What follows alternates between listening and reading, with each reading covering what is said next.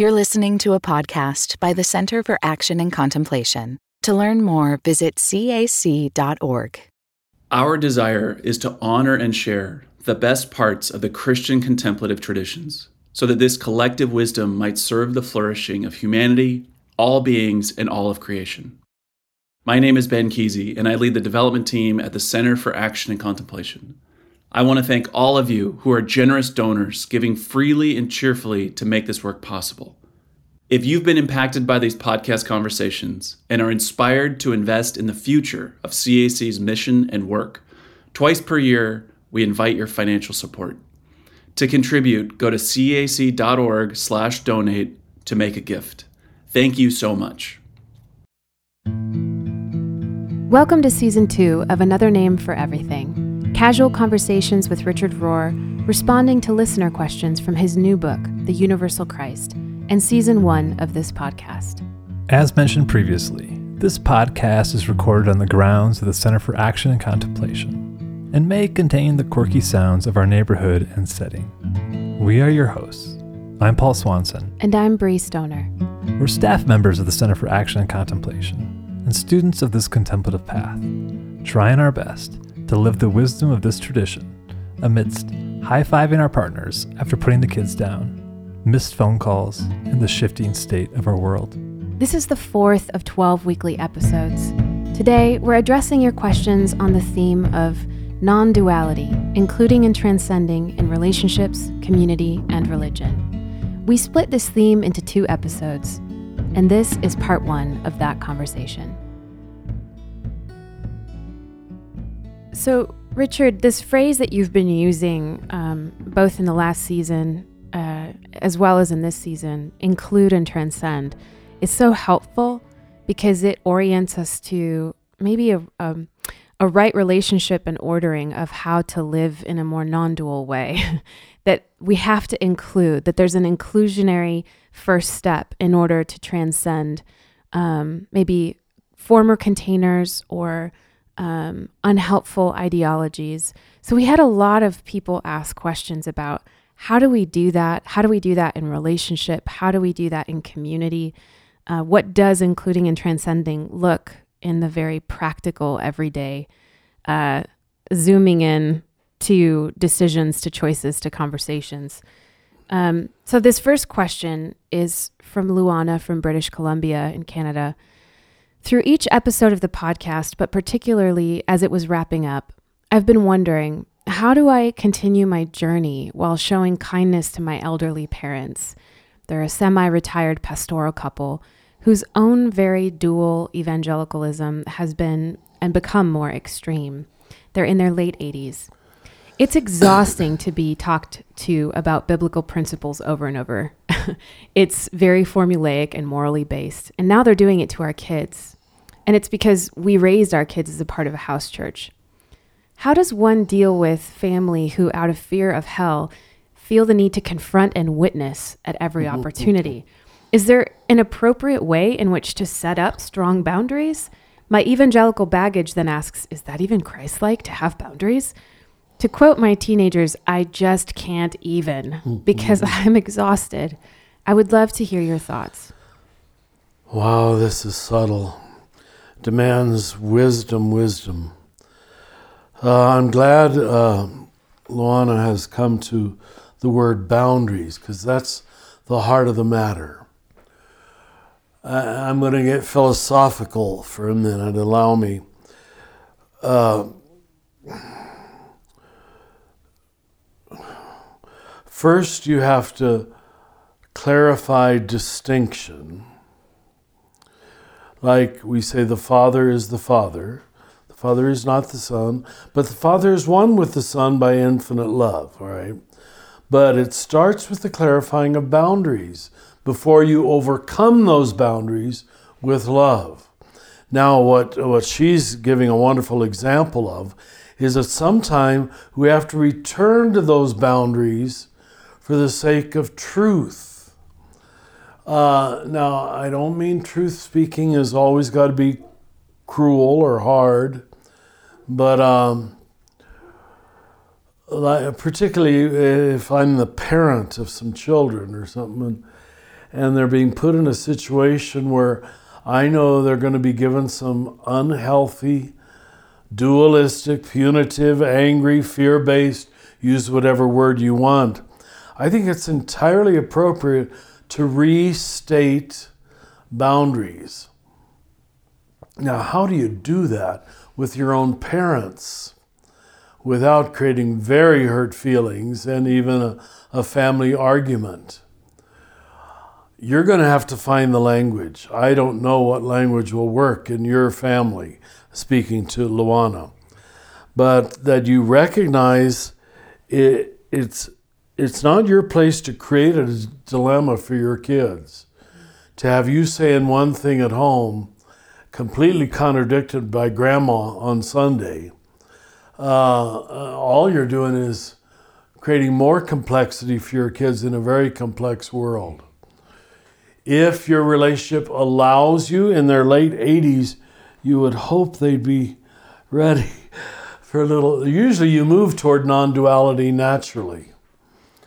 But a lot of evangelicals don't because the, they took such pride in their dualistic thinking. Mm. They don't realize that. Mm. They formed their identity out of strict dualistic thinking. So, can you imagine letting go of that is letting go of the self? I'm not trying to judge her grandparents, but she's already seeing the problem. Uh, is there a way think for me, um, go ahead, please give me your answer. You have well, children, I don't. I just, I, it, it, I've been in a similar situation where I had family members, um, like my my grandparents, who have a very different belief system than I do, um, and kind of adhere to a more conservative background, or they did, and. Um, one of the things that I found as the the happy medium was to say, "Can you trust God with me?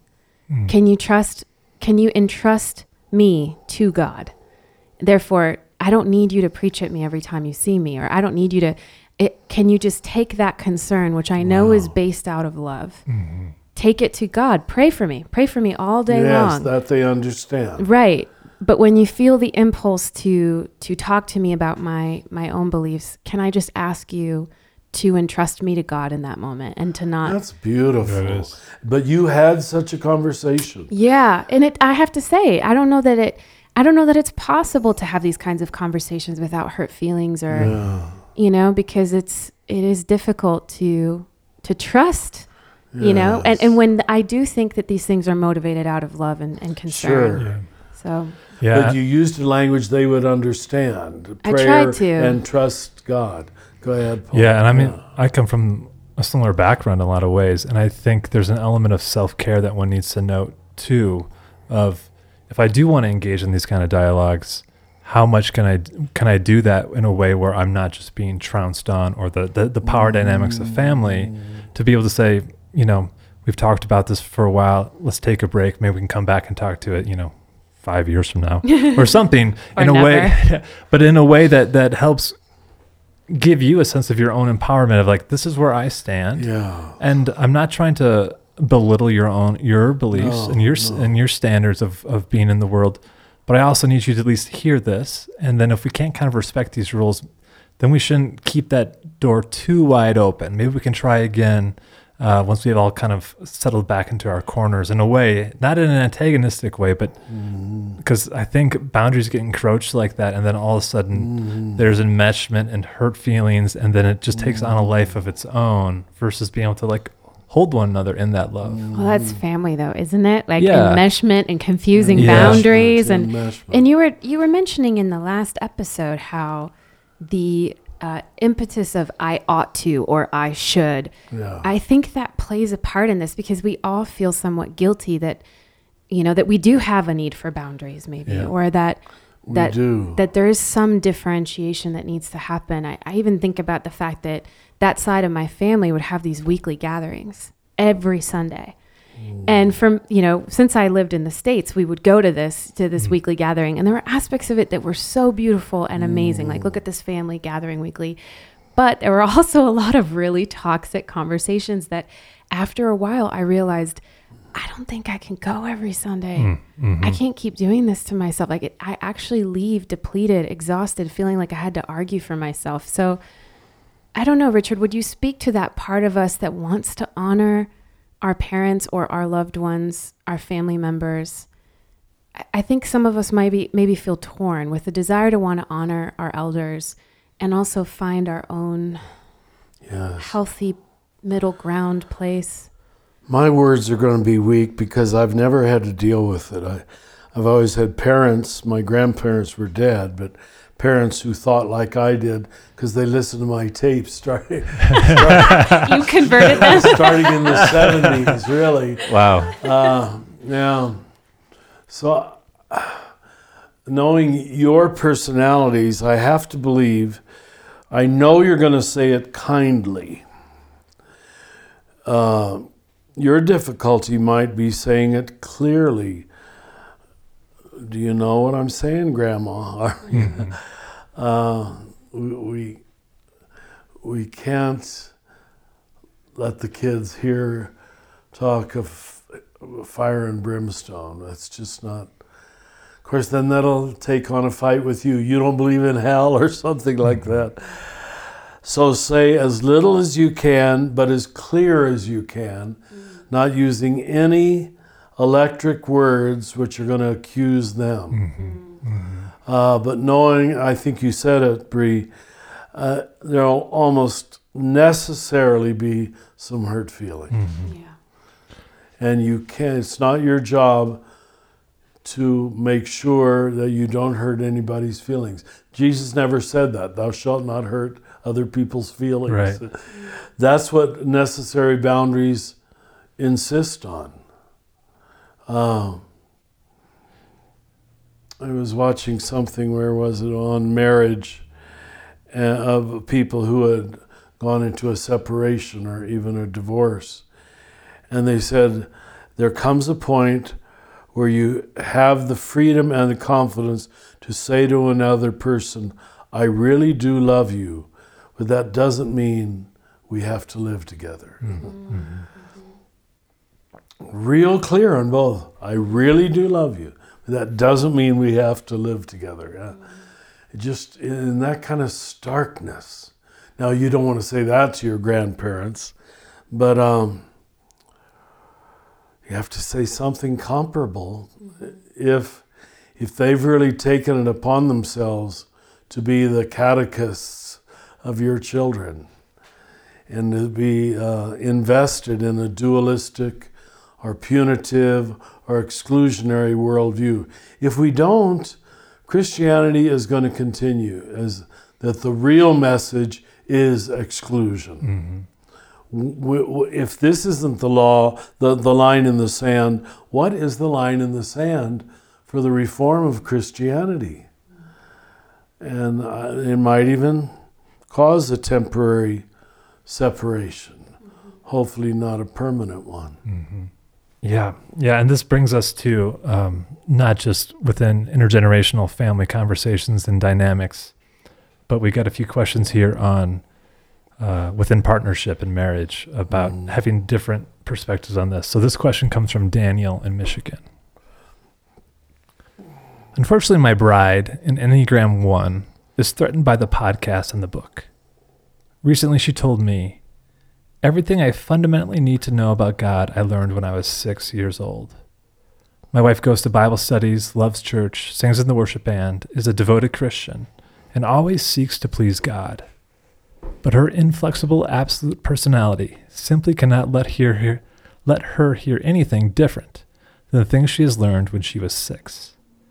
When I talk to our son, who is 17 years old, about the podcast and the book and Richard Rohr, it's an offense to her.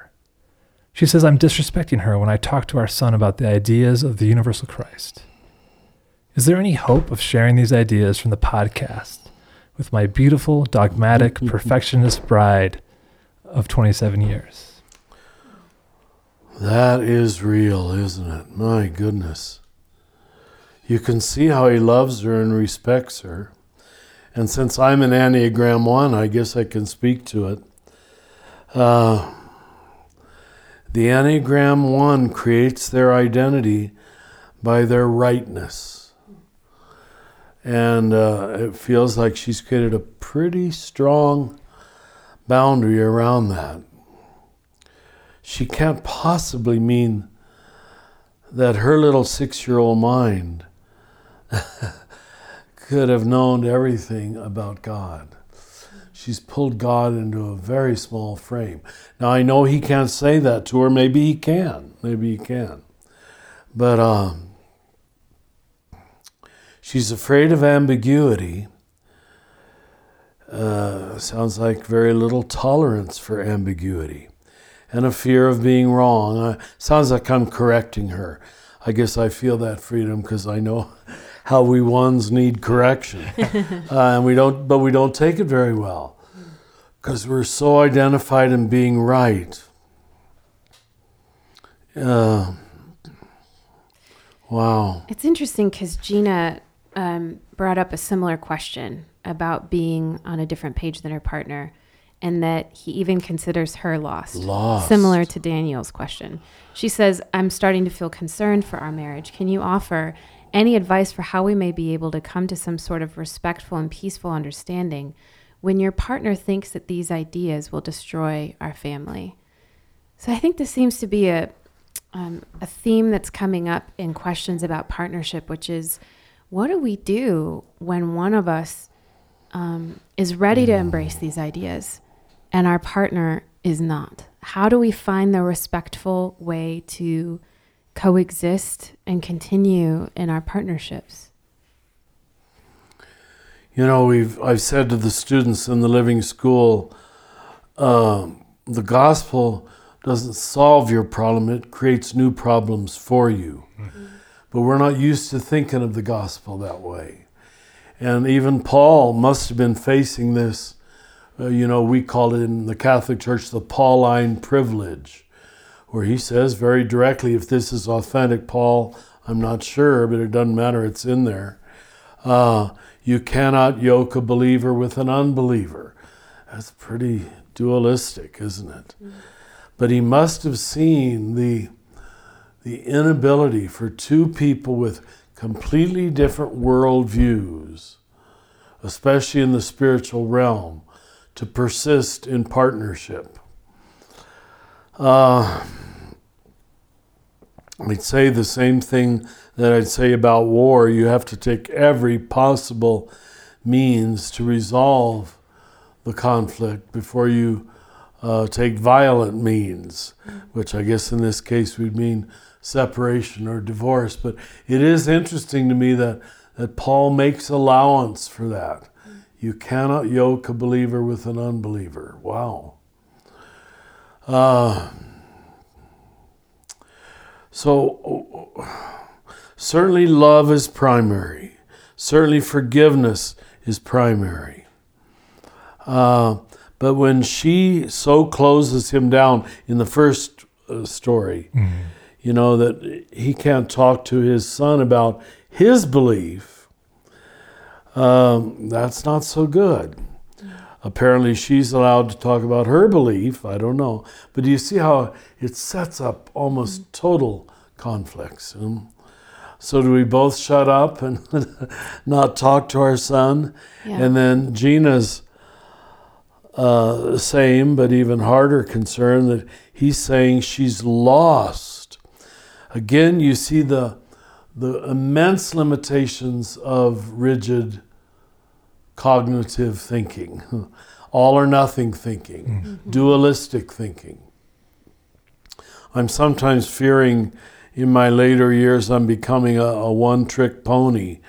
Uh, that again and again, my response to things is that's the dualistic mind. That's again the dualistic mind. Mm-hmm. I see it in single issue voting is a dualistic mind. I see this when one partner in a marriage is totally dualistic, even considering their partner lost, mm. because you can't be as rigid as I am. So there's no ability to include, and therefore there's no ability to transcend. Mm-hmm. Now, we'd also have to say it's not your responsibility to change that person. That's important. I yeah. Mm-hmm. Yeah. oh, that must be hard to let go of. But to state your own belief, your own needs, I need this much. Can you give me this much? If the partner cannot meet what I would hope are basic needs, then one does have to talk about new boundaries. Mm-hmm. New boundaries. And maybe our word for that was separation. Mm-hmm. I think we've seen this so much at the center, at our conferences and our living school students, where Yes, yes. you see that uh, many of the students who come or conference attendees are one of an equation of partnership, right? So it's one member who who is passionate about this, interested in it, and um, not maybe not there with their partner. That's right. And I think in the best case scenario, or at least the best worst case scenario that that represents, that I've heard from so many people is if there can at least be a base understanding that we trust each other enough to be exploring the things that are life giving to us, and that there's some sense of mutuality in that trust. Like, I'm fine if you want to be more conservative and traditional about these things. Can you also be fine with mm. my my need to explore concepts that are different than yours? But that is so difficult in a culture that has oh. equated marriage with collapsing into each other and believing all the same mm-hmm. things, being on the same page, you know, and the idea that there's something wrong if you guys aren't on the same page about everything. Yeah. Yeah, that's that's there's so much truth in what you just said, and I think Yes. being able to i mean this is what i think why it's fun to celebrate just the word the way partnership has has kind of become a new way of approaching a relationship because then it's not uh you know the old romanticized version of like you complete me where like Oh, yes. you're you're you are whole in yourself and you are partnering with someone on a relationship journey that has i mean it's exploring frontiers and you know sometimes one of you will be taking the lead other times it'll be the other person taking the lead. And if that like the richness is in that conversation right? Of of Beautiful. allowing that that difference to to thrive in a way so that you can learn from one another. And i feel like what you're saying is how do we help create the conditions for that? Yeah. so that one person who's going th- on this path of uh, resonating with the universal Christ and seeing the, the cosmos in this way, how does that become um, okay for for Yeah. the partner who doesn't see that? Well, it gets at that. What were you saying, Richard, earlier in, in the previous podcast about our need for uh, security, separation, and control? Like, that is, I mean, when you think about how we think about love, there's so much control wrapped up in that. Like, so much about So much. what we have popularized as love and marriage, which is just about sameness, comfort, let's stay in our routine, don't do anything that surprises me, you know, or heaven Yes. forbid is is, you know, a mystery to me. Don't grow. That's what mm-hmm. that's what the first one is talking about. One who says don't grow, I- or saying I don't have to grow. Yeah, mm-hmm. But you can see why this mindset resisted any notion of evolution, because their worldview is not a growth, change worldview, even though those are Jesus' very first, first words change mm-hmm. and believe the good news. You two are talking about it so much better than I can because you've lived it on a, on a heart level. I'll come back with a simple philosophical statement the difference between unity and uniformity. And they're almost always confused with people in the early stages of life. Mm. They think unity is uniformity. Mm. Actually, spiritual unity is diversity maintained and protected by love. That just as in the Trinity. Maintain diversity, not sameness protected. I love you enough to let you do it a little different than me. And now we have a word for that. Uh, people who can't do that, we call them codependent. Huh? yeah, And we all know codependent marriages. What you see happens is that one or both of them stop growing after a while. One has to surrender themselves to the other person's uh, dictates, worldviews, and the irony is that worldview is usually rather small. Hmm. They hmm. both lose. Because the person with a larger worldview would never ask their partner to stop growing. Hmm. But that's what some partners do. They're saying, be codependent upon me. Uh, I think that's one of the better psychological words that's come out. Whereas uh, what we now know as a mature marriage, and you two represent it, is much more interdependent, where there's a self here, there's a self here, and it's two equals learning to give and take. That's love. You know? Two individuals learning to give and take. And I, I think too, like um, the importance of having models of relationships who who can can share that with with younger folks. Um, that was one of my big fears uh, before I got married. Was am I going to be an impediment to Laura's own growth?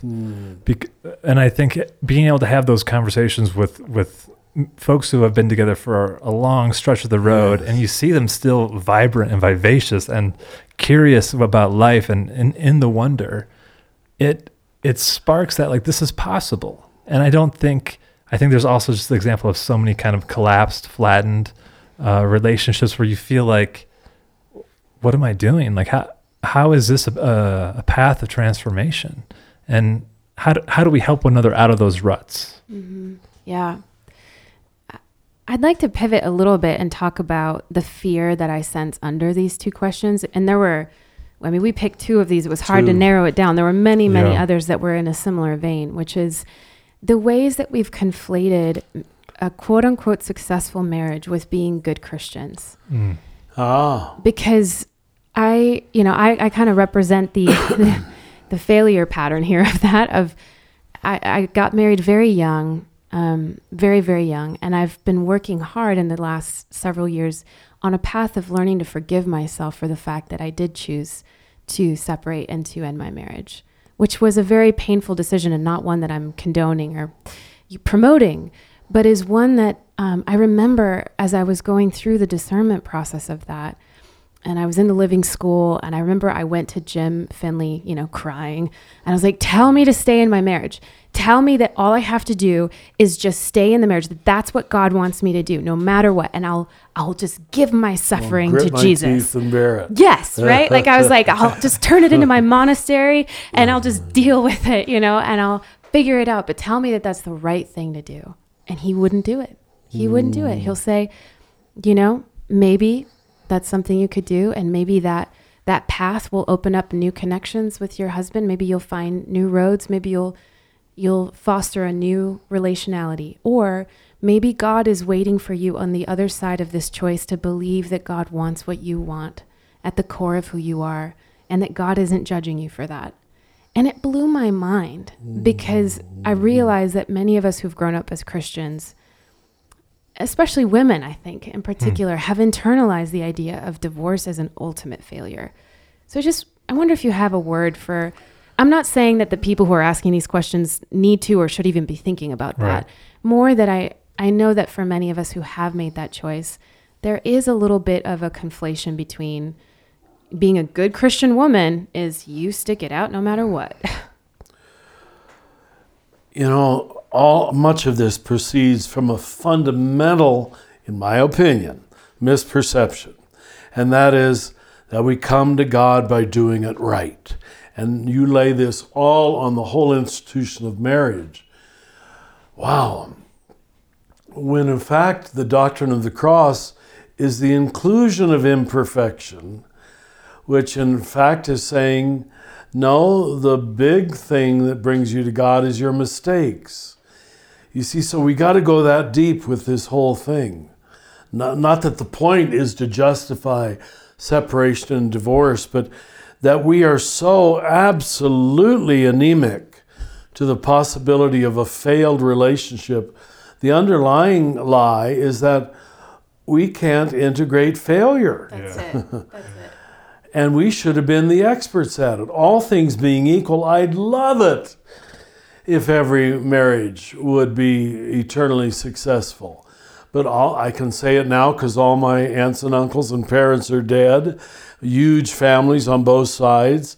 Almost all of them were good Catholic, German, Kansas farm morality, stuck together till the end.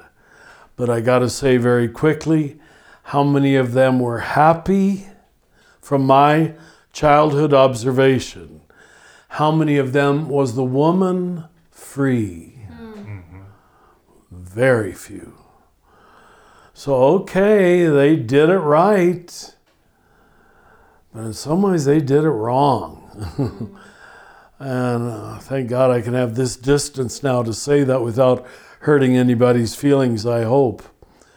Um, because there was no allowance for mistake, for failure, to use the Christian word for sin. Okay, own the sin and then bring that for healing. We were supposed to be the experts in healing. If we had created a ritual for healing that was equal to the marriage ritual, I think we would have had a much better theology of marriage Or and a lot more healthily married people. Yeah. Or what about change? Like, this is the thing that I Mm-hmm. think is, in many ways, the institution of marriage got set up in the same ways that our theological view of God is unchanging, mm. which is this idea that, okay, you're going to stay the same forever now, and you're not going to change, and you're not going to grow, and you're not going to evolve. And you, you know, so it's almost as though we didn't make space for the possibility of change. And even now i think i don't i don't know that my marriage was a failure. I've learned so much. Mm. I am so grateful. I am who i am because of it and so mm-hmm. almost integrating that as a path to, to forgive ourselves for being human beings who change and grow in mm. different ways sometimes mm-hmm. i heard Yeah, when somebody I say failure, Yeah. I mean uh, it was probably a failure in some people's oh, eyes. oh yes oh absolutely But you've come to the position. I don't know that it was. Yeah. That's good. Go ahead. Go ahead. I just I don't know who it is. I probably should have looked this up, but there's some uh, marriage uh, psychologist, famous woman who said something like everybody in their lives has three marriages. If they're lucky, it's to the same person. Hmm. I thought that was a Ooh, clever. beautiful way to describe the if fact they're that lucky. it- we go through changes. Sometimes it works to stay together. Sometimes sometimes it doesn't. Yeah. Yeah, it's so funny. I mean, I have not been married terribly long, but just to know that my wife is very different from when we first met, you know, and wow, because she's kept growing. she's kept growing. Wow. And mm. I love who she was, but like, my mm. God, like who she's become is like, mm. it, it's frighteningly beautiful because it's like that endless potential, right? And like, I, I can only hope that I'm doing the same. Um, I bet she's saying the same thing. I hope she is about you. on a different not- podcast. Maybe not the frighteningly beautiful part, but the, yeah. Um, but I wonder, Richard, is that? I mean, I think of annulment, and this is again coming from an evangelical. So my my knowledge of annulment is very very limited. But like, You didn't have that in your church. no, we didn't have Oh, that. oh, we just kind of uh, scapegoated, I think. Uh, but is that the point of annulment? Is in some ways to recognize like this marriage has come to an end, and uh, in, And an- a in a way that we ceremonial way. Legitimate it. Yeah, I know it was misused. I know it was cheapened. yeah, I know it was a juridical fiction, but you just centered in on the one part about it that was very good. We Catholics always found wiggle room, which was an honoring of the human person, believe it or not. We know the law, but uh, we did that in regard to dispensations. We did that in regard to heaven and hell with purgatory. Uh, you know, like John of the Cross said, every soul comes to God by a different path. Uh, it was really the honoring of diversity. Now, I think we did it in a juridical way instead of a healing way. Although I have had people come to me, very sophisticated people, who said, I submitted to that annulment process, hours of dialogue and writing and sharing and all. And I have to say, it was like therapy. Hmm. And here I was dismissive of annulment as a juridical fiction, and I had people who submitted to it and said, I got to be honest, it was really good. Hmm. so even bad things, so called, can be very good when mature people submit to them, allow them, go through them. But thank you for seeing it that way. Uh, yeah, annulment was making room for mistake and saying, let's bless mistake So much so that maybe, like you just said, Brie, I personally can be freed from any guilt because now I see in the light of grace and God, it really wasn't a mistake at all. Yeah. I think too there's a lot of exciting movement toward um, I mean, I know this this is kind of like roll your eyes because I think Gwyneth Paltrow made this famous, but conscious uncoupling. this idea that there could be a conscious way to look at one another and say, what you said before, I love you and and I, I, that doesn't mean that this is working. I love you and I bless you on your journey. I love you and I think it's time for us to go our separate ways. God, Yes, forgive me. I love yeah. you and. Mm-hmm. And I think that movement is the desire to recognize, maybe in um, a small way, in, in, in how we relate to divorce or separation, that the belief that nothing is wasted or lost, and the belief that um, that there can be a way to do this that maybe is less damaging to our children and less damaging to you know because I think that's the main fear for many of us who have kids when we're in that I'm dilemma Sure it is. is the fear of oh my gosh i am going to screw up my kids for Ruin life My kids, yeah. and just as a note you know to say that um, i feel like I, I am an ambassador or a representative of a, of a very fortunate case of going through that process with somebody mature enough to where our co-parenting relationship is so robust and healthy Isn't that great? that we spend a lot of mm. time on our weekends together. We do mm-hmm. trips together, and so I think that's so hopeful as a as a symbol of maybe um, hopefully more to come from us mm. to move beyond that dogmatic idea that somehow we failed, that somehow divorce is the worst, or that it has to be contentious and nasty. yes. Although I know that for many, many people it really is, and it's excruciating and mm. painful, and is a death and needs to be honored as going through a death. Yeah. There's a reason that both Jesus and Paul were so critical of law. Because they are both saying there's a law higher than law, and that's the law of love. Uh, but law takes subtlety and discernment and timing and wisdom. So I can see why, at least our church, but most churches in the end, it's just easier to fall back on either or nature of law. You married, the, the issue is settled. Ah, even though both parties might be dying, and this is going to kill the kids too. Right. Yeah. Yeah. Right.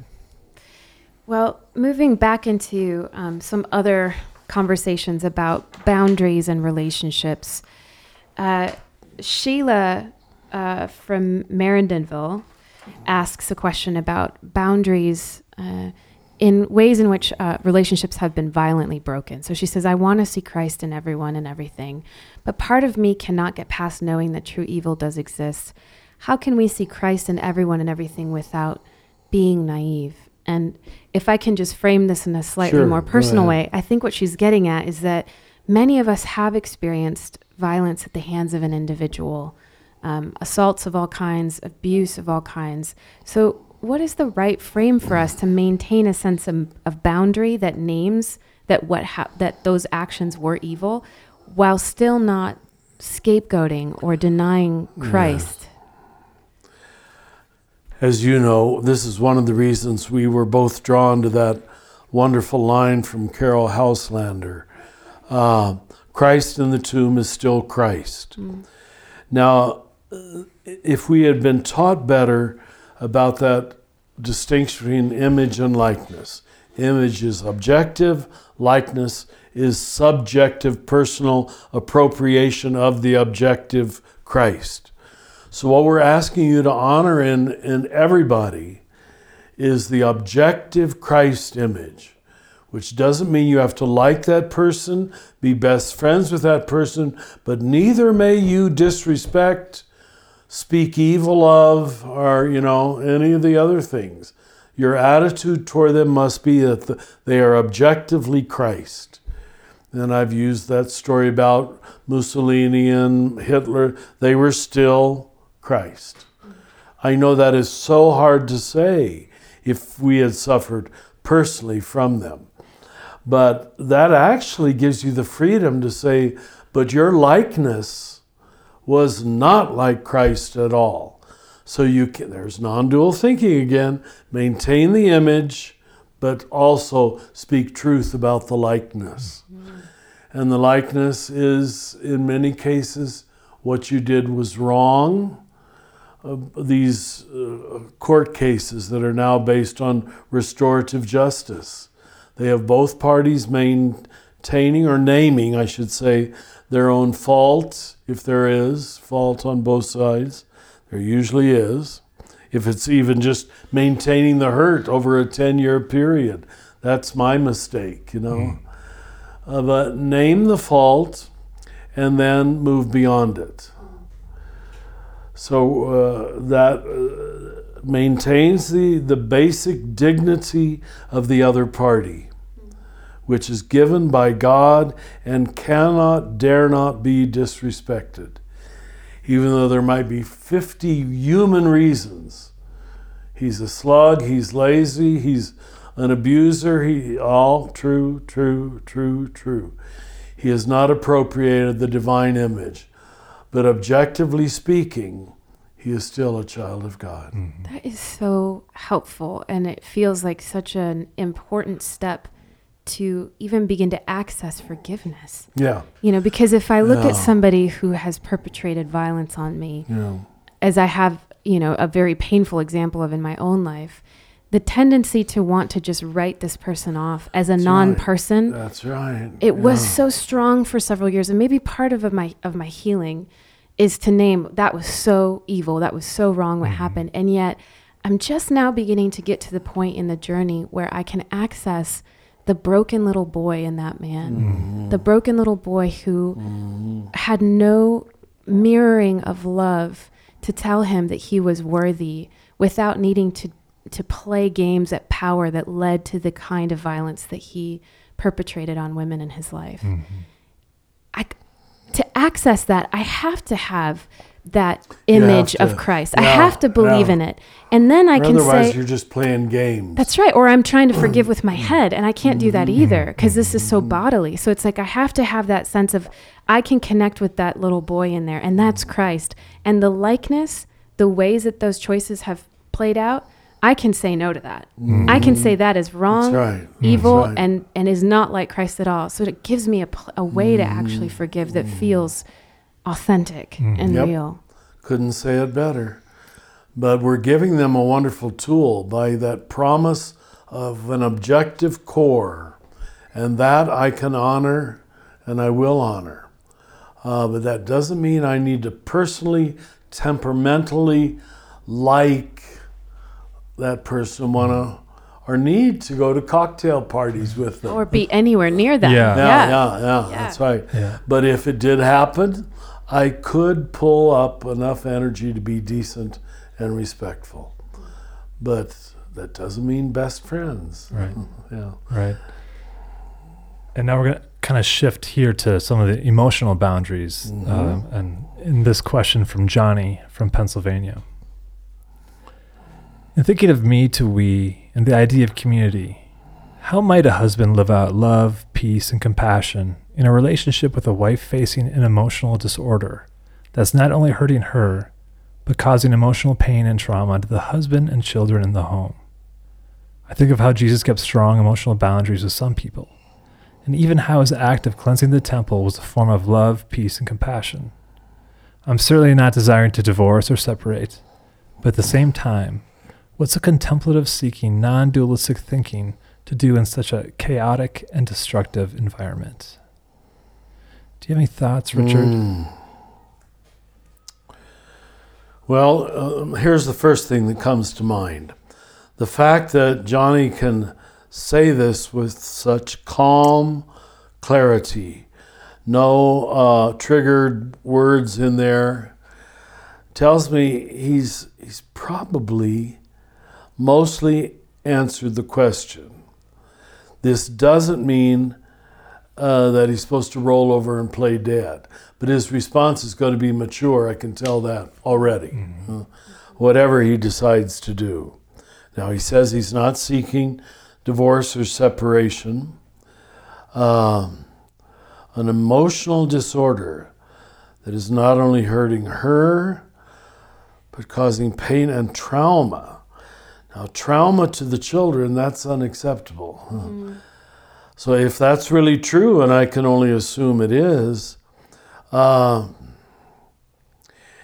he- he's got to go with her to some kind of objective counselor and let her recognize that this is traumatic, if not for himself, at least for the children. He doesn't mention that, uh, does he? A counselor or anything? No. Uh, there needs to be a coach to help him and his wife see what's uh, authentic me and what's authentic we. I would say that a case like this is going to take months, and don't be discouraged by that. It could be one of the greatest growth experiences of their life. I wonder if she's willing to do that. If she isn't willing to do that, um, boy, you've got some praying to do. Yeah. Well, it's interesting how we have, again, set up the idea that boundaries are unloving. Yes. You know, Well why, put. why, why is it that we um, fail to see sometimes that the boundaries are what creates the space that's necessary to look deeply at the inner life or address certain problems or take time for therapy or whatever it may be? Um, I think we live in a culture that has so uh, demonized or looked down on anything that's not everything's great. Yes. Life It's is not wonderful. Christian. Right. Yeah, it's like, you you, know, it. we hey, we all need therapy. We all got to work on Right. our That's stuff. right. We all, you know, right. to to believe that somehow it's a failure to admit the fact that we need help when we need help. Yeah. I think is part of the problem that's plaguing us right now. I think of the model of Jesus too. Of you know, anytime he was about to be stoned, you could you could use this metaphorically, right? He would disappear into the wilderness or by himself, or when even when when the crowd would want to crown him king, he would, there's times where he would Disappear. disappear. Bec- and I think of that as um, Good emotional boundaries. good emotional boundaries of how do I protect myself I've from what never the thought of world that, wants Paul. to put That's upon very me. Very helpful. yeah. And that's when I think about my own like going to therapy practice. Yeah. Uh, is how do I help protect this uh, of my Mm. own sense of of connection to myself, the beloved, uh, the divine, in ways so that I don't get I don't get lost or enmeshed. Swallowed up. Yeah, because Yeah. this world is rel is relentless in some ways uh, with the unboundaried um, tack of information and and trauma from the world. And I'm sorry, I feel like I'm getting away from Johnny's piece, but I just the encouragement to also, you know, what does those boundaries look like for him himself and then for his kids in that space? Yeah. Mm-hmm.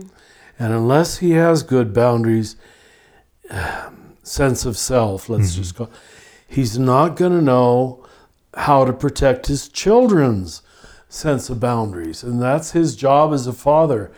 In fact, if he wants to be sure of hateful conversations years later, you never protected us from mother. Yeah. if this is as bad as it sounds. You know, maybe she's a rageaholic, maybe she's mentally unstable, uh, emotionally unstable. Uh, why didn't you protect us from this one woman's rage? I'm just creating, uh, controlling the whole house for 15 years. And I know many houses that are that way. One neurotic person is allowed to undo the children. And I wanted them to love me so bad that I didn't leave or question it, or that are there situations where you, as the husband, have to say, I, I can't let you speak this way Yeah. in the presence of our, our children.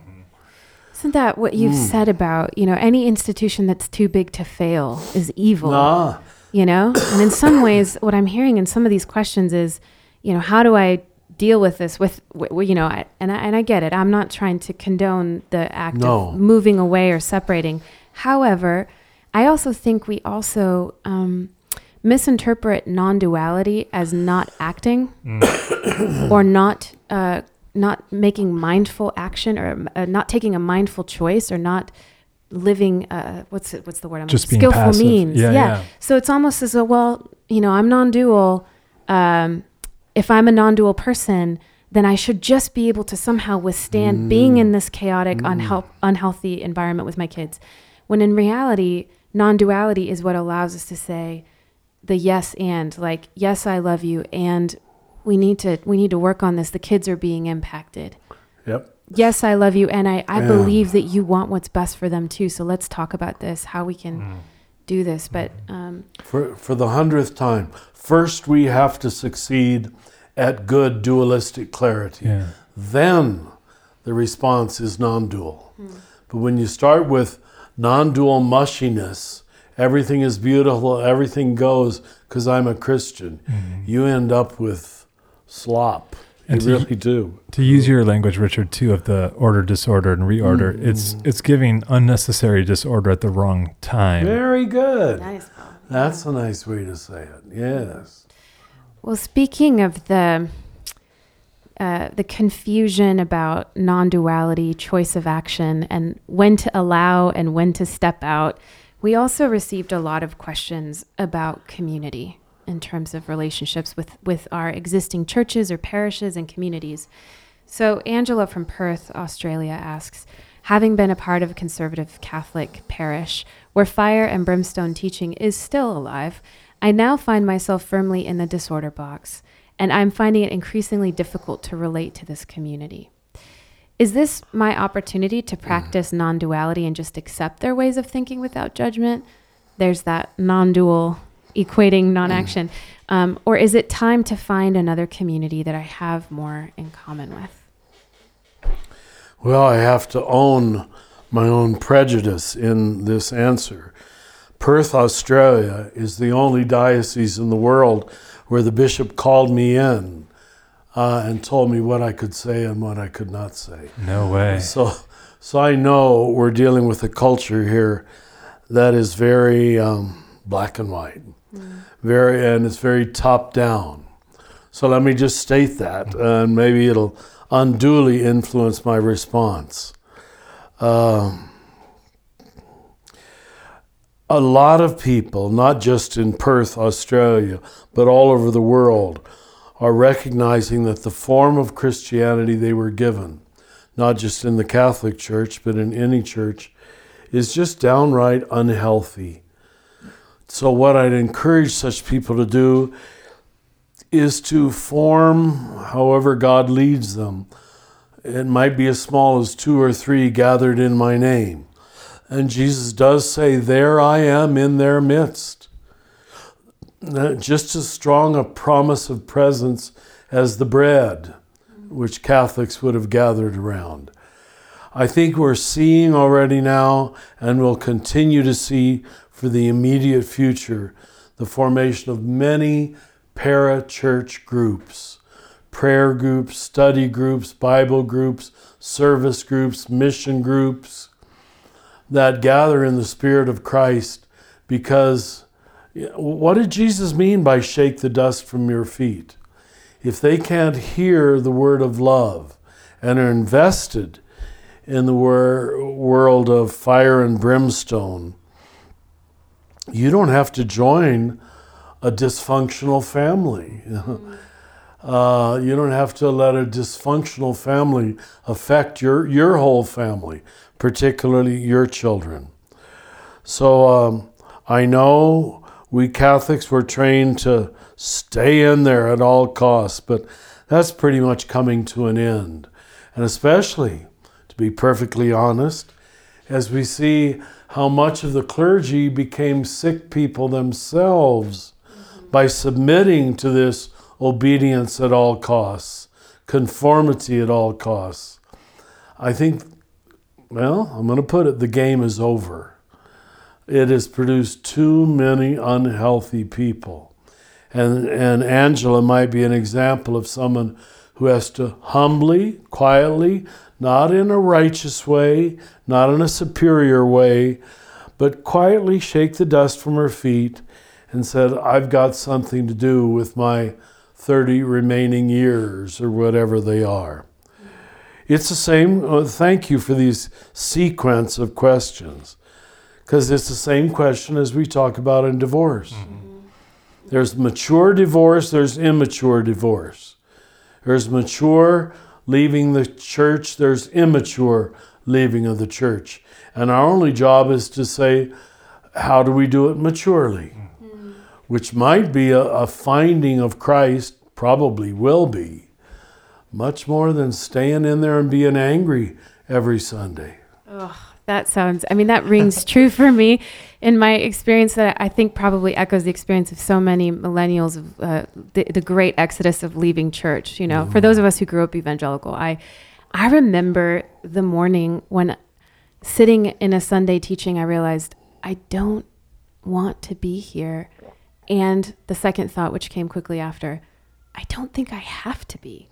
And it was this revelation What freedom. of wait a minute i am still completely connected to god regardless of whether or not i'm sitting in this gray chair in this mega church and what i found is exactly what you described richard that for a period in my life um, not fitting into an institutional church community has actually been the liberation of experiencing christ more fully Yeah. everywhere. You know, I even think about, you know, Sunday mornings with my kids now, which growing up Baptist, I, if, if there's Baptists listening, you know what I'm talking about. Sunday morning is not exactly a restful, peaceful, loving time because you're so stressed out to get out the door on time and to be perfectly dressed and to be perfect, you know, and your parents are barking at you and you're running and you're rushing to church and then you're exhausted. And all this to say that lately my practice on Sundays has just been to rest and play with my kids, you know, in our PJs or go for a hike in the woods. And oh my goodness, if that's not the cathedral Yes. of Christ, I don't know what Yeah. is. What is? And Richard, too, I think you named it as uh, expanding the idea of what church is. It could be two or three gathered in in a way that is, you know, it could be in a tavern or a pub or just on a walk.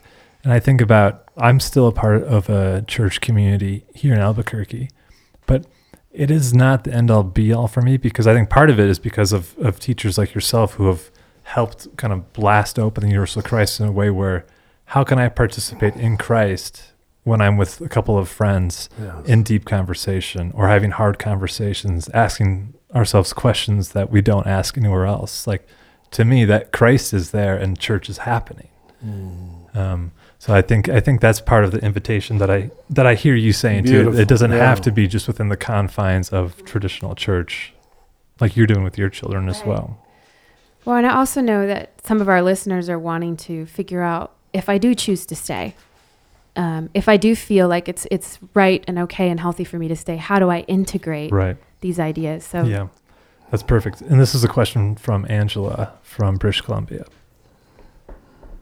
My mister has told me his job is to save as many people in our town as he can. Has not been able, has not been even able to open or explore any books that I have resonated with.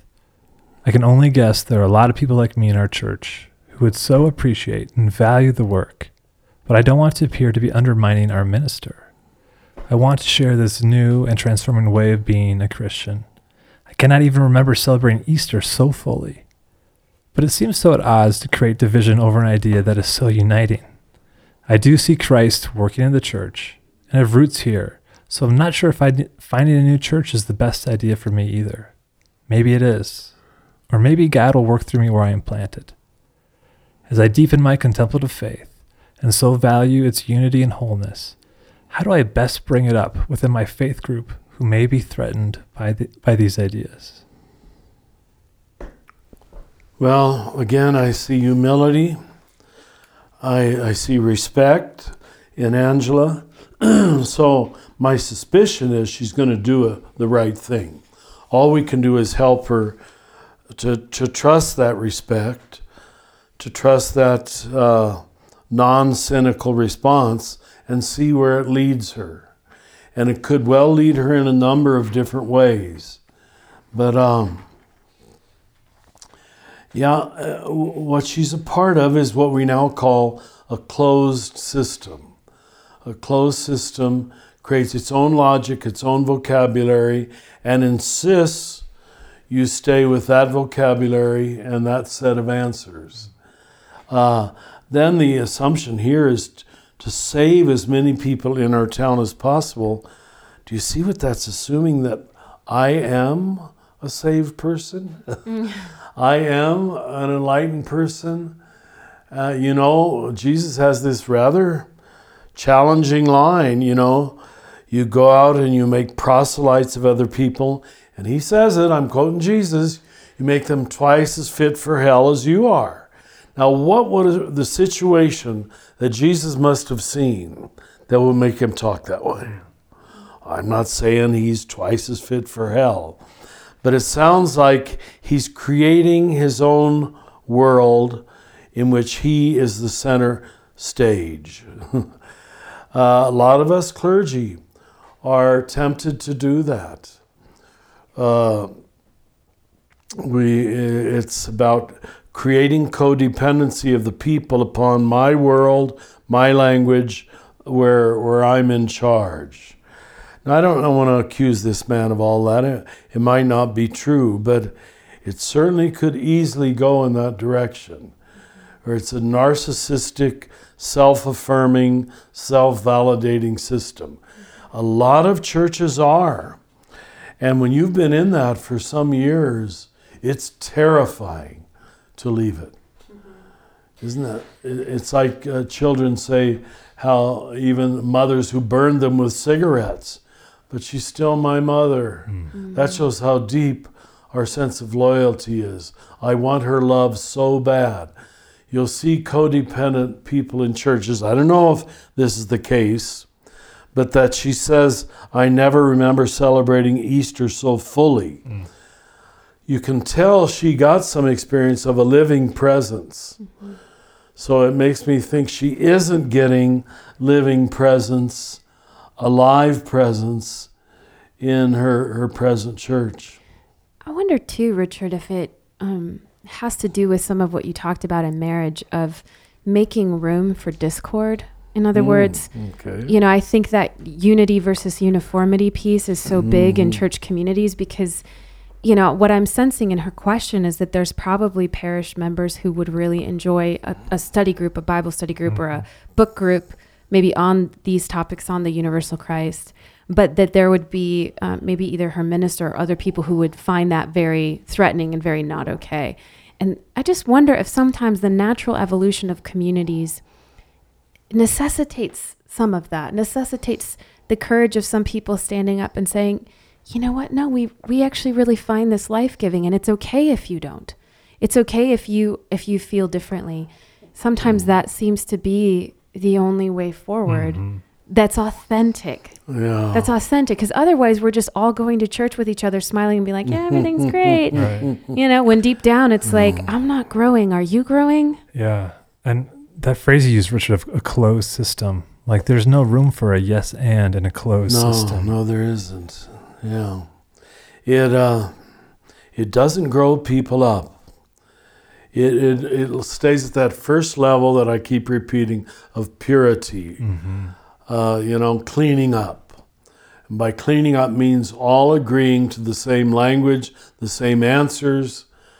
Uh, it never moves to growing up, much less waking up and hardly ever showing up for service to the larger world. Mm-hmm. That's a closed system. Mm-hmm. It isn't interested in the rest of the world. It's keep this group together. And um, much of the world is still at that level. And, and if this is any consolation, this is not just true in Christianity, it's true in Judaism, mm. Islam, Buddhism, even. uh, Hinduism, uh, where it's what we want God for, as we understand God, is to take away my anxiety and keep my group together. Mm-hmm. And that's a legitimate starting point. Those are uh, legitimate needs.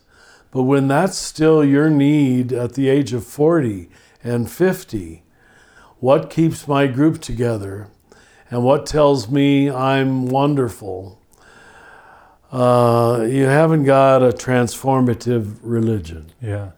And you know, with the, I'm thinking what just sprung to mind was the way that we used to do internships here at the CAC.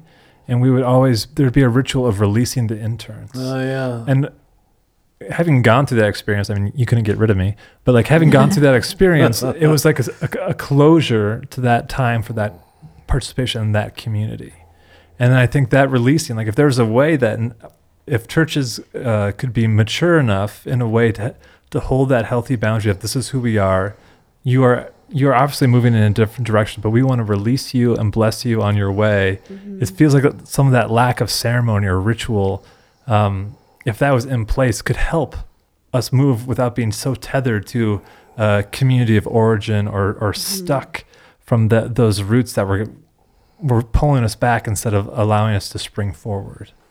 You know, they say all rituals started by the need for communities to legitimate rites of passage. Mm. Uh, but when there's no legitimating of rites of passage, there's no legitimating of growth beyond stage one.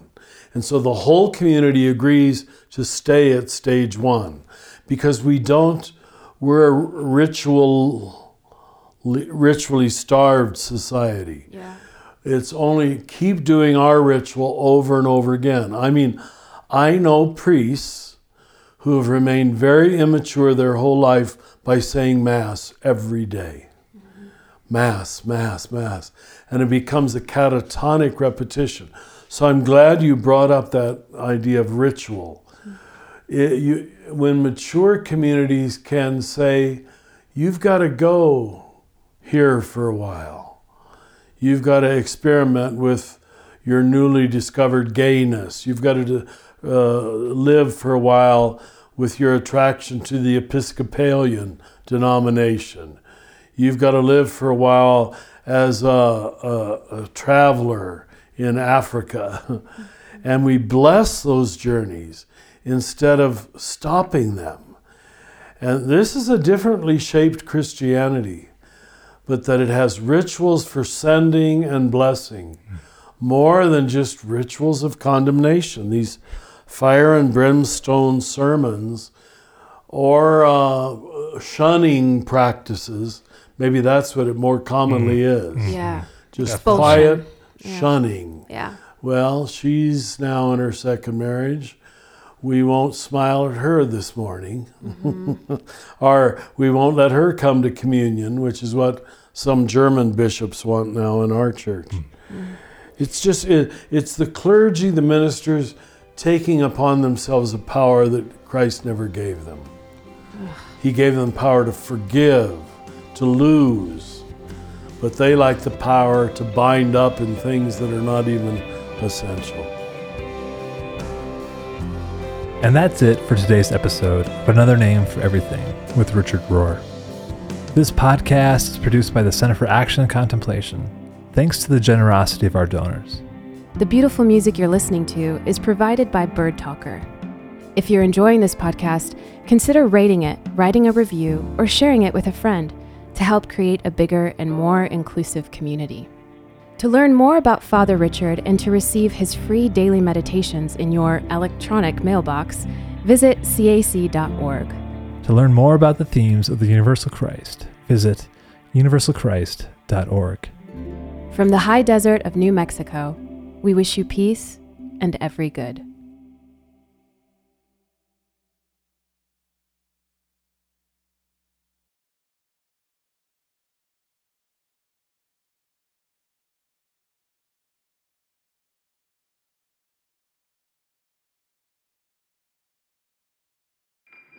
Do you feel called to walk a more contemplative path?